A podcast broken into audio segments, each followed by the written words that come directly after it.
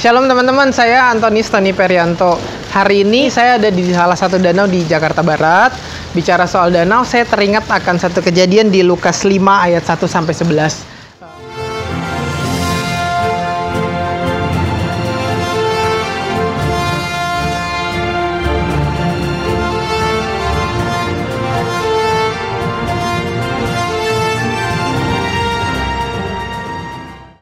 Cerita ini adalah ketika Yesus lagi jalan di tepi danau Genesaret dan waktu itu banyak orang ikutin dia. Dan waktu dia jalan di sana ada uh, dia naik dan dia pilih satu perahu. Perahunya Petrus. Dari sekian banyak orang dari sekian banyak pilihan yang dia bisa pilih dia memilih satu perahu yaitu perahunya Petrus. Dan lucunya waktu dia naik ke perahu Petrus itu dia bilang sama Petrus bahwa ayo pergi ke tempat yang lebih dalam dan tebarkan jalamu Petrus bilang, Tuhan, saya udah pergi menjala dan cari ikan semalam malaman dan saya nggak dapat apa-apa. Tapi karena Engkau Tuhan yang menyuruhnya, aku akan melakukannya juga. Dan lihat apa yang terjadi setelah dia melakukannya, ternyata dia dapat ikan yang banyak banget. Bahkan Alkitab mencatat katanya bahwa jala mereka mulai koyak. Lalu lihat Petrus, nggak lama habis itu dia tersungkur di depan kaki Yesus Lalu dia bilang, Tuhan pergilah daripadaku, karena aku ini orang berdosa.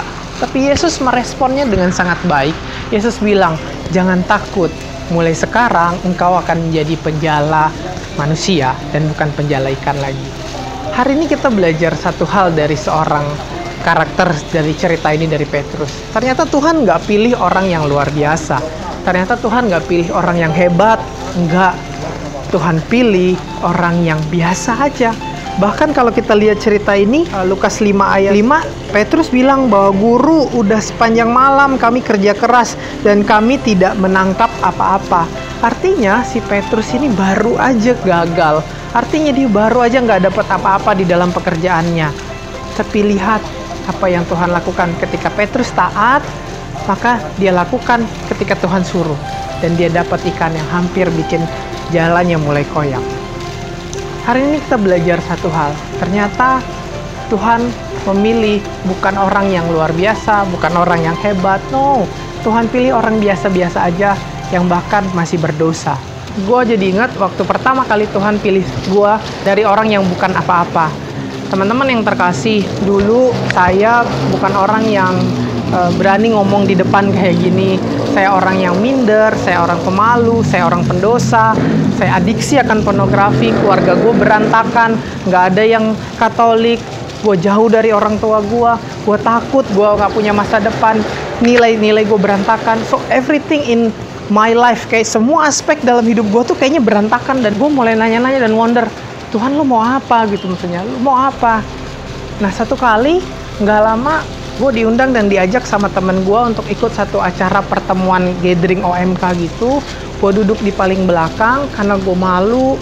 Terus eh, nggak uh, usah kenal teman-teman yang cowok gitu eh teman-teman yang cewek.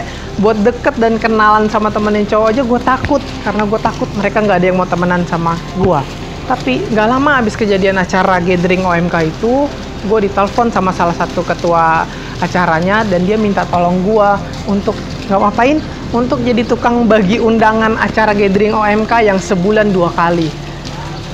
Hari itu gue begitu gue ditelepon, gue tutup telepon dan gue mulai tanya, Tuhan kenapa Tony?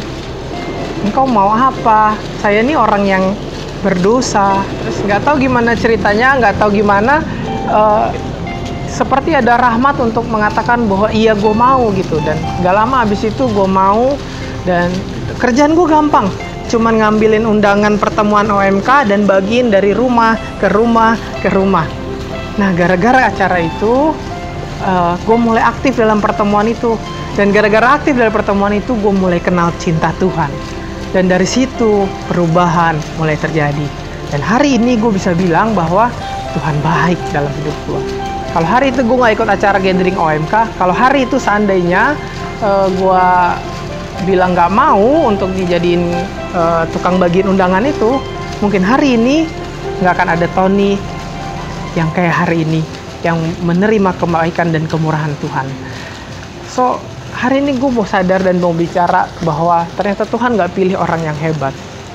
Tuhan pilih orang yang biasa-biasa aja. Sama seperti Petrus, Tuhan gak pilih dia waktu dia hebat, no. Tapi Tuhan tahu dan Tuhan menghebatkan orang-orang pilihannya. Seandainya Petrus hari itu dia nggak ikut Tuhan untuk jadi penjala manusia, bayangkan apa yang terjadi. Paus pertama kita loh. Dan syukur kepada Allah dia mau jadi penjala manusia yang membuat gereja Katolik bisa berdiri lebih dari 2000 tahun. Kita tetap akan belajar dari uh, seorang Petrus. Nah, nanti part kedua kita bisa belajar tentang ketaatan yang membawa mujizat. Terima kasih teman-teman, sampai ketemu di part kedua.